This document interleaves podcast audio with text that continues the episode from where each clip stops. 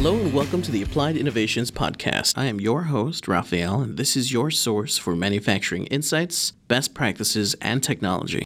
Normally on this podcast, we discuss the different tools that literally cut, measure, and produce parts. But one side of manufacturing that often doesn't get spoken about is the fact that precise movement is necessary for any of this to happen.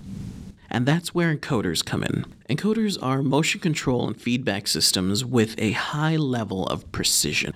They have the ability to move quickly and exactly as you want them to move if you have the right encoder. So, to give us more information on what kind of encoders exist out there and what might be ideal for you, I'm speaking with Corrie Fearon this week. Corrie is an encoder expert with over 20 years of experience in the field of motion control and feedback systems.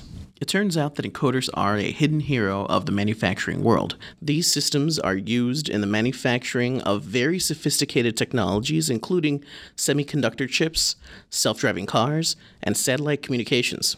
These applications require extreme precision, and Corrie's going to fill us in on how it's done and what kind of encoders are usually the best for these kinds of applications. I want to thank Renishaw for lending Corrie to us for this episode, but also for sponsoring the show. For additional information and videos on any equipment we cover today, go to Renishaw.com. I would also like to encourage all of you to visit Renishaw's virtual expo and webinars on Renishaw.com slash webinars or Renishaw.com slash virtual expo. On those pages, you will find a wealth of educational resources for a variety of manufacturers and content that covers a wide array of industries and manufacturing categories. If you're interested, you'll find those links in the show notes. And now, here's my conversation with encoder expert Corrie Fearon. Hello, Corrie. Welcome to the show. How are you doing today? Yeah, very well, thanks. How are you? I'm doing well. Today, I'm having you on to discuss the the power of encoders and how they impact uh, manufacturing. Yeah, that's right. There's amazing power behind encoders, I'm told, and uh, I'm hoping actually you'll fill me in on what that actually means. So, um, tell me what is an encoder and how do we use them in manufacturing? Right okay well put very simply an encoder is um, uh, normally is two two main types. So you'd have a linear encoder or a rotary encoder. Think of it very simply as a, a linear encoder is a method to measure a distance um, or a position in a linear format so along a, along a straight line um, whereas a rotary encoder is basically a method to measure angle. Now, obviously, um, you know, different applications and different uh, types of industry have different requirements for the sort of level of accuracy, level of resolution, um, and other varieties of uh, performance or, or specializations for the encoders.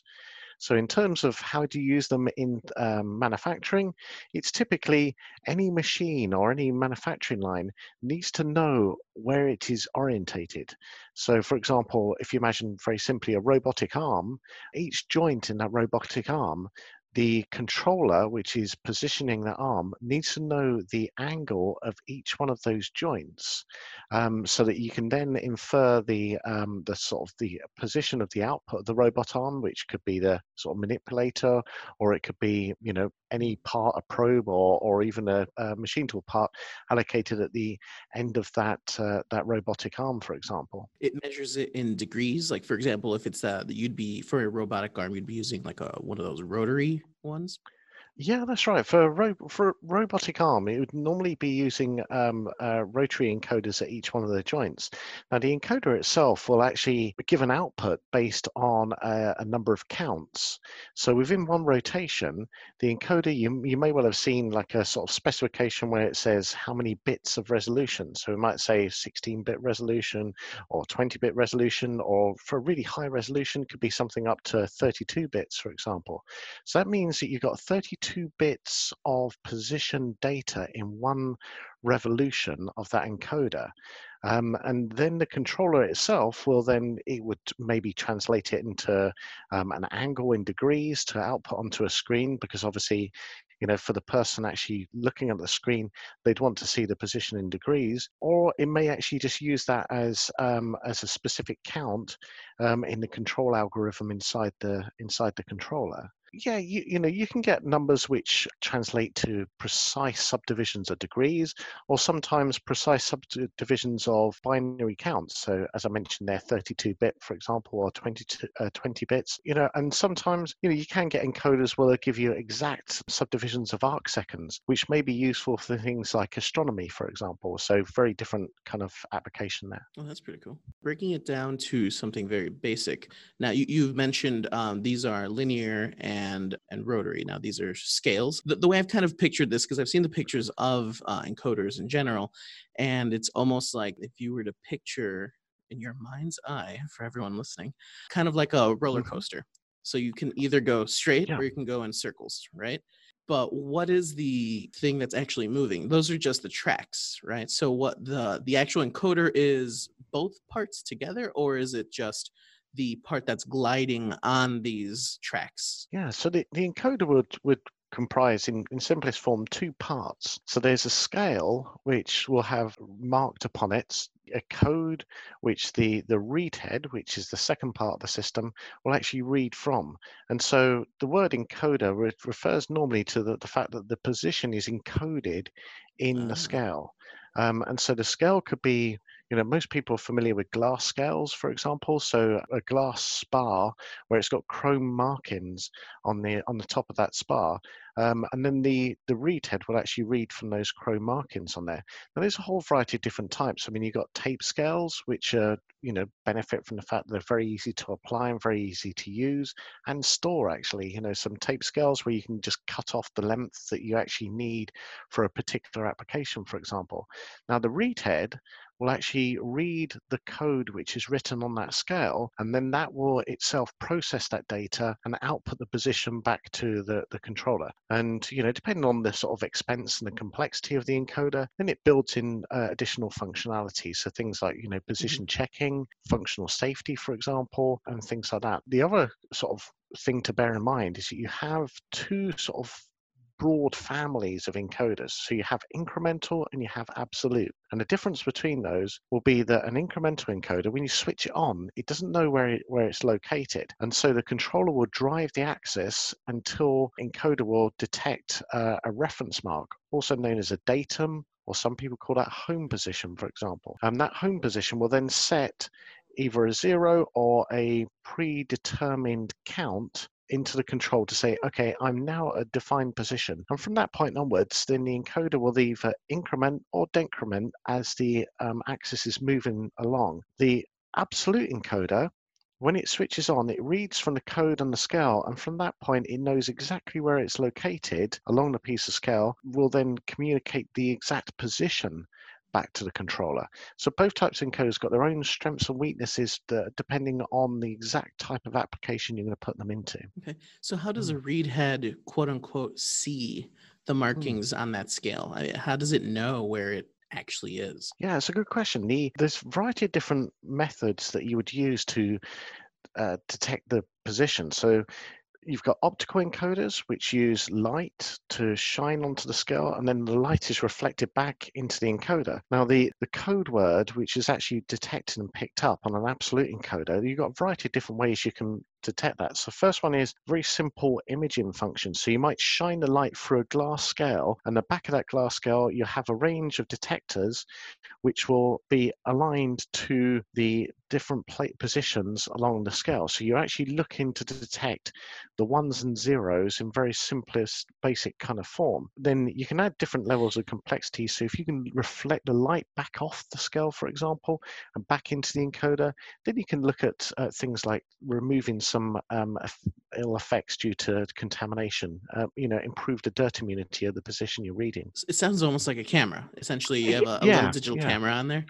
Yeah, it is. It is. Um, in, in actual fact, the technology used in the the Renishaw encoders very much i- is a very high speed digital camera type uh, arrangement there. So we're actually flashing a light onto the scale, reflecting the light back off, and using pixels to actually detect the the code that we're looking at on the scale. So the roller coaster on the track has a little camera Mm-hmm. underneath, and the track, you know, it tells you exactly. It has a little barcode or something, a code on it written on there, Yep. etched in. I'm assuming with a laser or something. Camera looks at the track, Mhm. and it basically knows where it is at all times because it's constantly taking a picture of that little barcode on the track. Is that Exactly more or less? Ah, Yeah, what, that's what that's is that? The absolute ones, or what? What kind does that fall under? So, so that would be for an absolute encoder. Now, the, the incremental encoder, you, you mentioned about the, the track analogy there. If you imagine every single time that you go past a, something like a, a bogey underneath the track, so holding the track position, you know that they're set at fixed positions, and you would actually detect that and say, okay, I've moved forwards one count, and then the next next point that you go across, okay, I've moved forwards a, second count. Next point you move across, I move move forwards a third count, and then each time you move forward a count, you send that notification back to the controller, and the controller keeps the count of how many um, increments you've actually made. So the control, so in that case, the head is almost dumb, really, and the controller is maintaining the count. Whereas with the absolute encoder, the the read head is detecting and processing the count, and then sending back the count information to the controller. So the controller then is free to sort of adjudge from that. Okay, make its assumptions on velocity and um, you know how fast to move along the axis, for example. I'm assuming there's going to be a lot of different methods to detect, uh, get that position feedback. Exactly right. Yeah. So that, that first one I mentioned about the um, optical detection method. So either transmissive or reflective optics and there, it's the sort of two broad families. Then you, you have different techniques as well. So you have you can have, for example, magnetic detection, um, or you can have inductive, capacitive. There's a whole variety of different methods that, that you could potentially use, but the, the main ones that people have will be um, either um, optical, magnetic, or inductive. Now, the, the way that those work, is magnetic encoders, very simple way to think of it is you've got north and south poles magnetized in something which is normally like a, an NBR rubber um, with uh, with iron filings embedded into that NBR rubber, and then that is magnetized to, to give you your, your code information. So it's almost a bit like a sort of an old magnetic audio tape, for example Oh, where you've where you've got that that information uh, encrypted inside there. So that's with a magnetic encoder, you've got strengths and weaknesses with, with that type of technology compared to the optical. I mentioned with the optical encoder, you can pr- apply some dirt immunity effects on there. Well, with a magnetic encoder, you actually take that to the next level because a magnetic encoder, you could you know smear a whole load of oil and grease over the top to the point where you can completely mask it now with an optical encoder you can build in quite a lot of very high level of dirt immunity, but it does always, always come a point at which you, if you have so much dirt that you cannot see through it, then the signal level will be completely blocked. Okay, and there's nothing you can do about that. There, there has to be a limitation there. With a magnetic encoder, the real strength for that technology is the fact that you can build up almost a limitless amount of obscuring uh, media between the scale and the read head, and the read head will still read through it because it's not it doesn't have to see the scale it just has to detect the magnetic signature of the scale through that. So that is one of the strengths. The weakness is a bit like going back to your the audio tape analogy is the fact that when, when you listen to audio tapes you'd always get a hiss in the background because there's a relatively large noise signature on the code that you can embed inside the encoder. Whereas when you changed over to cd all of a sudden the thing you really noticed was the fact that everything became clearer it became more vibrant a uh, audio source there so the difference between those is with the magnetic encoder, you've got a coarser scale period. It's limited to how fine you can actually apply those north and south poles, so how close you can build them together. Now that's limited by a variety of different things. The first one is the fundamental technology, and the second one is that there's a physical relationship between the tolerance of ride height and the scale period. And if you start getting smaller and smaller with the scale period on a magnetic encoder, very quickly you get to the point where your your ride height tolerance degrades to almost nothing at all, and you you end up with a system which is going to be extremely hard to set up and loses reliability in terms of its um, alignment tolerances over time. Whereas with optical encoder, there's some optical tricks that you can do to give you very fine scale periods and yet still have really nice wide setup tolerances and running tolerances in the encoder. Admittedly, if you get a, a coarse period magnetic encoder, you'll have more ride height tolerance than you will ever get from an optical encoder, but that's where your sort of differences come into the equation. Now, with an inductive encoder, you've got something in between the sort of two. So you've got something where the performance of the signal level is not going to be quite as clean as you get for an optical encoder, but you actually got end up with a system which is getting a similar kind of arrangement with the dirt immunity as the magnetic encoder. So actually, in terms of selecting the encoder, you almost like you have to take a trade-off between how much dirt immunity do you want versus how much performance do you want. And so you normally pick and choose your encoder based on your requirements of your particular application that you're looking at. What circumstance is there where there's so much oil and you just need that magnetic encoder what are you making with something like that? I'm sure there's plenty of things, yeah. but what, what comes to mind normally? Oh, absolutely. Well, if I take you to sort of, you know, if we look at the real extremes of the of the encoding world, you you say one extreme for the really highest level of precision, you're, you're looking at things like the semiconductor industry at that stage. So the semiconductor industry, where you got feature sizes where people were talking about three nanometer feature sizes, you know, you're talking about encoders at that stage, which need just astonishing levels of precision and performance. So that's one real, real extreme the other extreme, you can have things like, for example, in the agricultural industry, where you're looking at things like, for example, um, uh, an encoder which is fitted and confirming that something has moved to plant a seed in a field, for example. Um, in that case, there, you're not chasing nanometers, but you certainly are looking at something that's got to be able to deal with a huge amount of dirt and manure and anything else you care to mention which can build up on the encoder surface right it has to be able to deal with that kind of level. So you know one extreme there you've got something where you say okay this I, I don't need to spend money on an optical encoder and my optical encoder will not last under those conditions. Whereas in the um, uh, in that semiconductor application example I gave there, you're actually looking at something which goes beyond a standard in optical encoding. You get into the realm of laser encoders. Now, laser encoders, you know, that's a very specialized technology for a very specialized end of the marketplace there. So that's that's your real ultimate end position that you can get to at that stage there. And you can use some real neat uh, tricks to actually get something which, you know, just provides really unbelievable levels of, of precision. Now, the optical encoders, another area where it can really give you a benefit as well is not just in terms of your metrology performance, but if you need something to snap to a position very, very quickly. So, for example, if you're looking at um, a rotary axis, one of the things you might need to have in a rotary axis is the ability to snap from one point to a second point extremely quickly and therefore reduce the time it takes to carry out a process.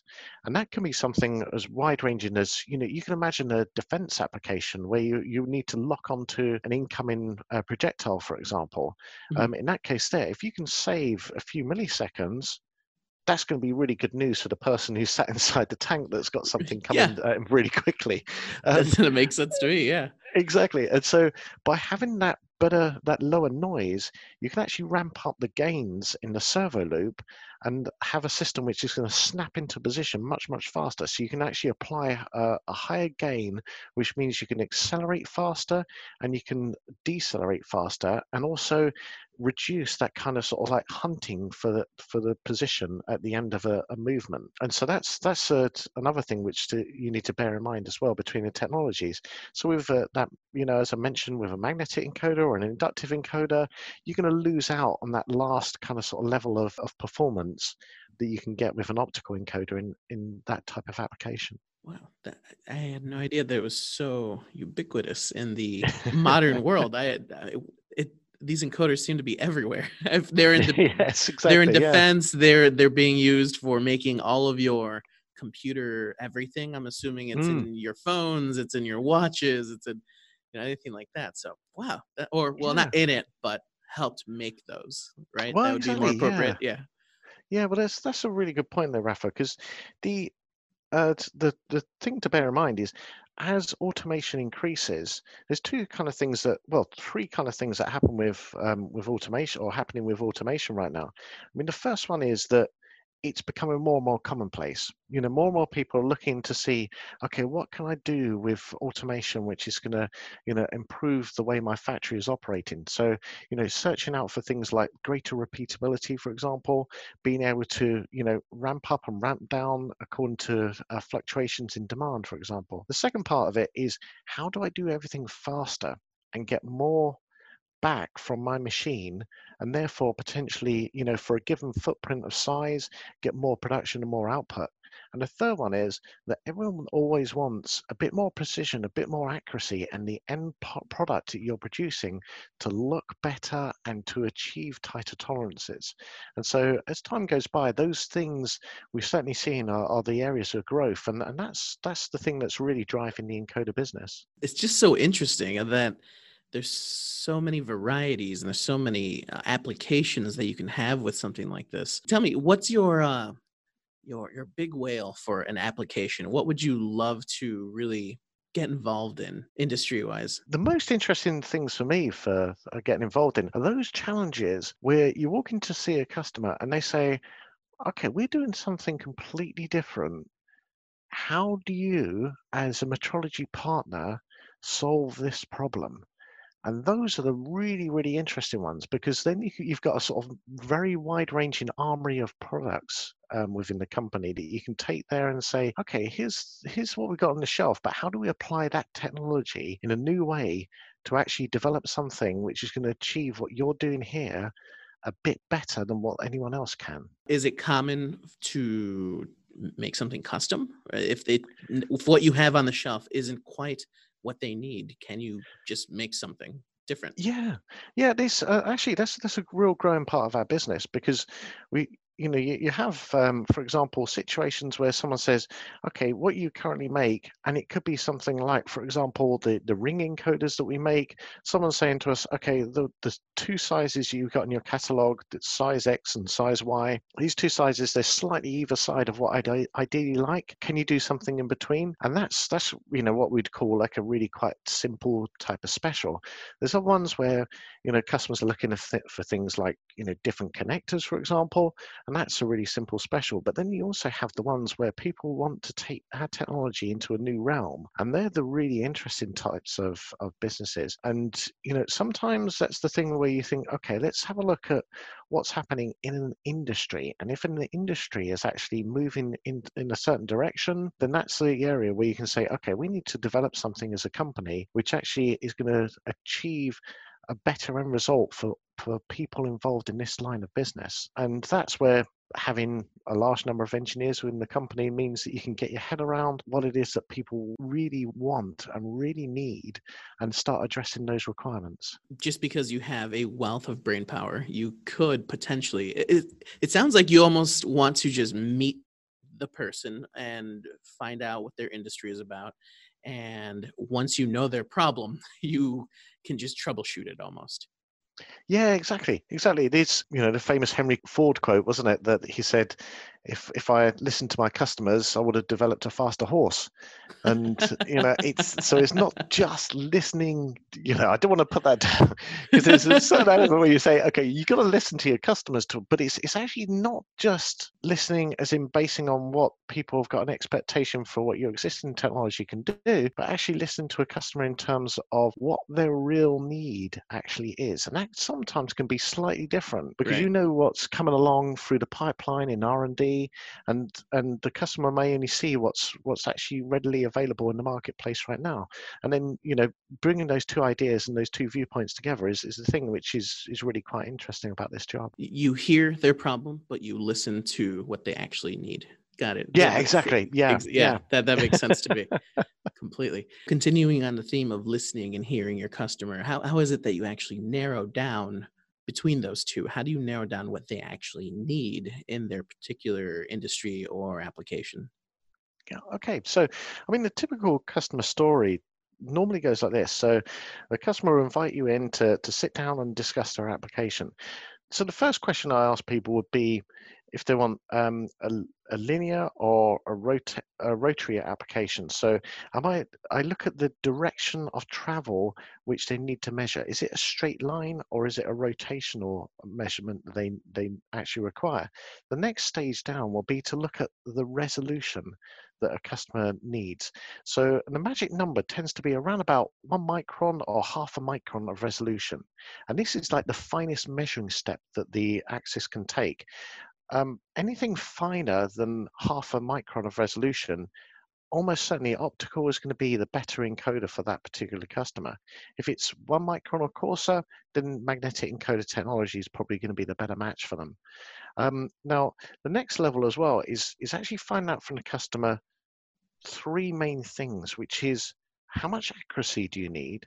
How much uh, repeatability or precision do you need? And then that, that real question about the, the resolution.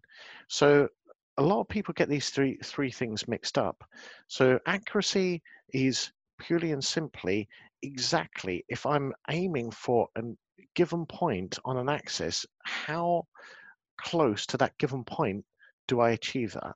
That's your accuracy. The repeatability is how close or or what is the spread of the occasions when I arrive at a given point and the resolution is your finest measuring step that you can take.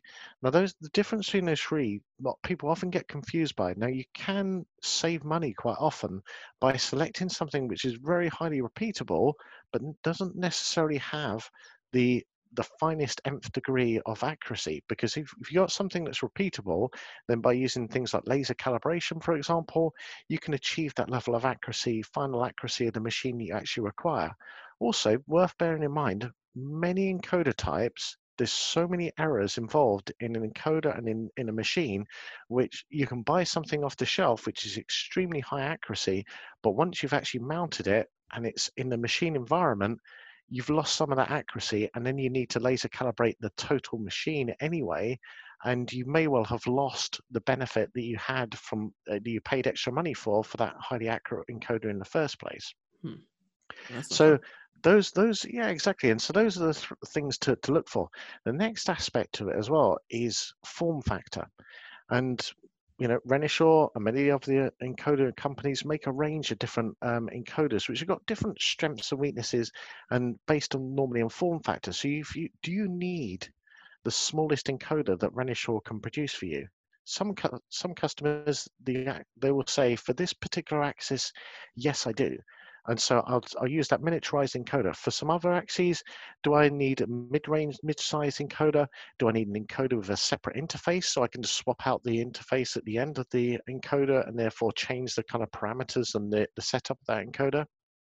Or do I want everything um, mounted inside the read head because the wiring that comes out of the encoder is then going to be quite complex and so by just uh, you know just taking everything being interpolated inside the read head can actually tidy up the overall form factor of the total machine for me so those are the sort of the the, the questions that, that I normally and the pathway by which I, I select an encoder for a customer. Overall, when you meet with these manufacturers, and this is assuming that these are our manufacturers, because again, you yeah. can put encoders in final products as well, correct? Correct. Yeah. All right. Yeah. So when you meet with these manufacturers, do they generally, because you're the expert and they aren't they're just walking into it hoping for a solution right so yeah. do they assume they always need the smallest fastest one i mean what is it that you usually need to you know take them off of the ledge from what, yeah. what do you need to guide them usually yeah this there's normally two things that you see is that the, the first one is that you know everyone we all do it. You, you look at a, a catalog range and you you look at the best the greatest thing that they produce first of uh-huh. all and say ah oh, that's the one. That is the, the product for me. And you know look how shiny that product is you know so that's the thing. And then i will apply that same product to all of my axes. So so that's that's normally where you're going to have your biggest problem because actually what we've done at, at Renishaw is we've improved the performance level of mid-market encoders. So I look at when I started at Renishaw 20 years ago and the encoder performance then, you know, to give you an idea, we produced uh, products where the letter selecting resolution for 0.5 microns was Z, so sorry, Z, for, for the American to translate, yeah. yeah. exactly. Well, Z, because we thought at that time when, when we came up with a half micron resolution, no one in their right mind is going to want more resolution than that, right? So, right. so that was why why that was Z. And now, you know, people rarely go down to you know as coarse as half micron resolution for things like linear motor applications, for example. And so things have moved on. But what we've done with our mid-market encoders is by you know advanced signal processing at the front end, so on the optical front end and also in the electronics is tidy up signals and process those signals to get the kind of performance you typically would get from the next level up of optical encoders. And so shifting that performance level up means that somebody doesn't necessarily have to buy the greatest, most expensive product in our product range and achieve the level of performance they want. So you can actually now achieve, you know, we're actually taking things two steps up in the um, in the sort of encoder performance chain with with some of our products. So with Quantic encoders, for example, one that we've recently just launched, it's it's unbelievable level of performance you can get from that encoder um, compared to things like the ride height tolerances and the dirt immunity performance and things like that. So it's, it, you can work with an encoder like that and get all the performance you're ever going to need. So that's the first thing. The second thing that a mistake that people make is they think, okay, I love this encoder type here. I'll put that on all the axes. You've got to take a step back and think, okay, if I select a particular encoder for each one of my axes on this machine, I might have a slightly more complex bill of materials, but the gains I can get there could be that I can improve the packaging of certain axes on certain machines, or I can increase the performance where that performance is actually needed, and on other axes which are less critical, actually reduce the performance and therefore get something, you know, people talk about good enough. You know, have I mm-hmm. achieved my good enough level of performance? Have I achieved what the marketing spec is, or have I just taken everything way beyond the marketing spec? You know, and going way beyond the marketing spec is a surefire way of ending up with a bill of materials which might be less complicated, but is probably going to cost you a lot more money. So there is a right size for every application, and even within one application, there could be right sizes divided into different types. Yeah, exactly. That exactly. very complex. Wow. On, on some cases, for example, we we recommend to customers to say, look, you on these three axes on this machine, absolutely you need an optical encoder because they're all critical to the performance of the machine. But this other axis here, which is just moving something in or out of the um, of the application area, your magnetic encoders can be perfect for that. You know, and therefore, you know, avoid people overspending. You want to make sure again the right fit. You, you don't want you exactly want anything that's uh, incorrect yeah. either. Yeah. Exactly. It's, it's all about hitting the sweet spot for a particular axis. Okay, so this is the manufacturing side of it. So tell me, um, uh, are these found in consumer items, or are these going to be like out there in the world? Who has an encoder inside of their toy machine, mm. um, piece of equipment, whatever? Because I'm assuming then that manufacturer is going to be buying a whole bunch of them, just putting them inside, and we're going to see this accuracy. We're going to see the benefits of that in whatever we're using, correct? Right. So, yeah. So what's yeah. out there? Well, exactly. I mean, I would say probably a majority of our applications tend to be involved in production of consumer parts. So, so that's that's the main application area that we got more than anything else. If you look at uh, there, there are a variety of different things which you may not have considered. So, for example, you, you look at something like a, a power drill, a battery power power drill. More and more, you see those power drills when it says brushless on the on the side of the power drill, and it's it normally got something where they, they mark it in a different color on the back of the of the drill, so you can actually see there's something different between that one mm-hmm. and and the one next to it. Well, that brushless means it's got a brushless DC motor inside there, which is more efficient. But a brushless DC motor to work correctly and com- and to commutate properly needs an encoder feedback in there. So you oh. need something which has got. I mean, don't get me wrong, you're not looking at a 32 bit high performance, high accuracy optical encoder uh-huh. for that type of application. You know, that's where, you know, you're kind of sort of uh, chasing after the last, you know, dollar application comes into, into the equation. And so things like using a, a magnetic detector chip and a very small magnet inside the uh, mounted on the back of the motor is the, the kind of sweet spot for that type of, of application there. Um, and so, you know, that's that's the, the sort of area which which we can get involved in in there, but more often than not, it tends to be people making the machines which produce large volumes of parts, which we, we do. I think the exception to that is, you know, I can't really talk about any details about this, but you know, as you can imagine, there's many encoder manufacturers around the world are dealing with um, things like autonomous vehicles. So that's mm. autonomous vehicles on road and autonomous vehicles off road. Um, and then you have applications where, you know, very much, you know, automotive has to be value engineered. You've got to be looking at um, what is very much the sweet spot for exactly the, the application that you're chasing after, be it things like measuring wheel speed or looking at uh, LiDAR type um, arrangements and, and things like that.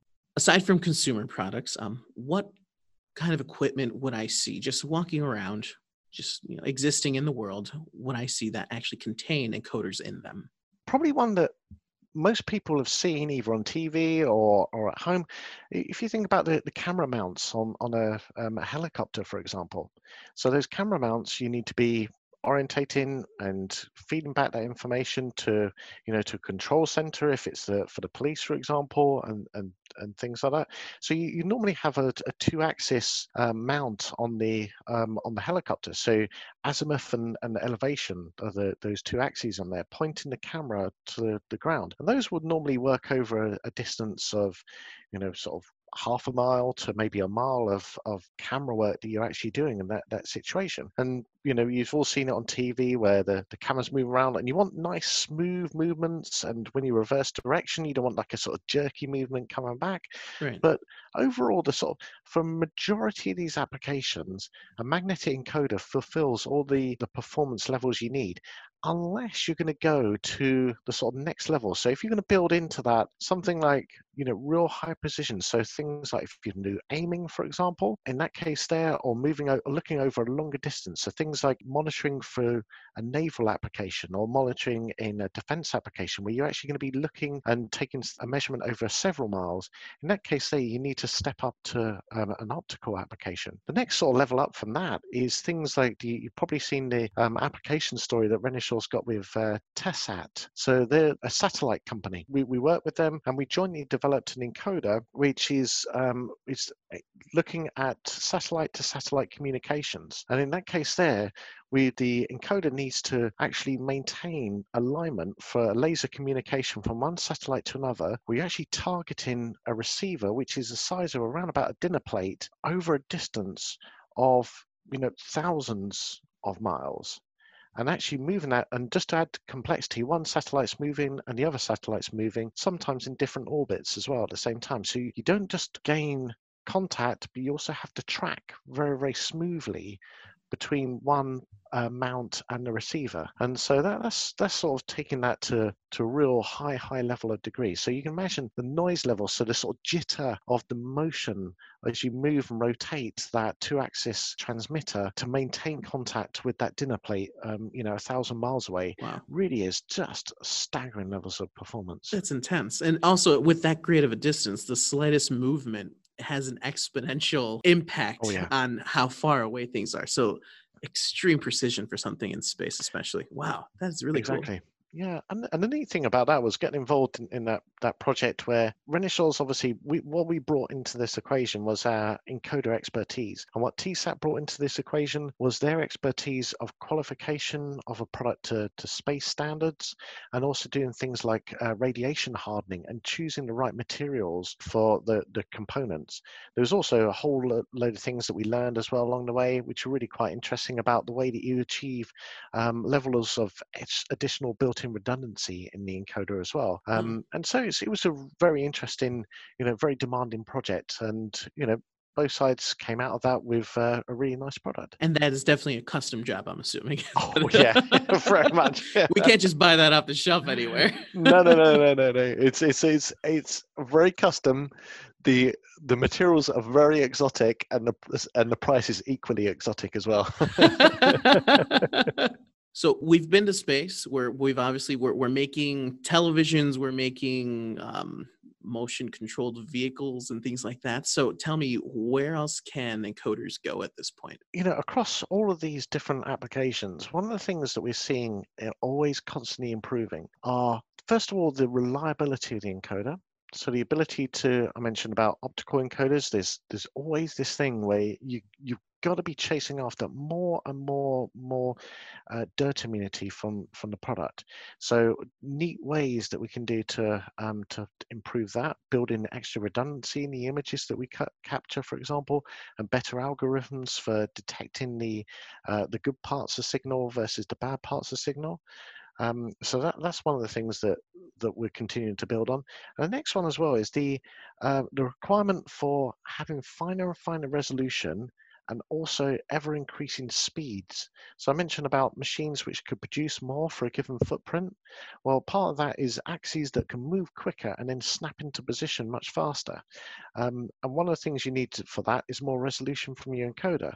And you end up in, in a situation where improving the uh, the speed and also reducing the, the resolution to finer and finer resolutions means that you get driven more towards a serial interface um, and that serial interface will give you an output or give you a position update at fixed intervals. Well, if you're going to be doing that, then you need to obviously reduce the interval between your fixed position because that gives you your true known position for the control loop to actually act upon. And so, you know, things like faster and faster communication protocols, that is something as well that we see in our future going forwards. It's all very interesting. It seems like we'll probably do even more exotic projects after that. Because yeah, yeah, you just do anything if you get faster and more precise. So that's Fascinating. Corrie, thank you very much for all that information. I'm sure we will have plenty to cover perhaps in the future because it, this these encoders are everywhere it seems uh, from space to making the smallest things out there. So that, that's very interesting stuff. And uh, thank you for your time. You're welcome. Thank you. Talk to you soon. Take care. And that was my conversation with encoder expert Corrie Fearon. I hope that all the information shared with us today was of some value to you and your business. Thank you for listening to the show, and be sure to subscribe to the feed to catch the latest episode immediately upon release. If you have any questions, feel free to email us at appliedinnovationpodcast at gmail.com. Until next time, I am Raphael, and this is the Applied Innovations Podcast.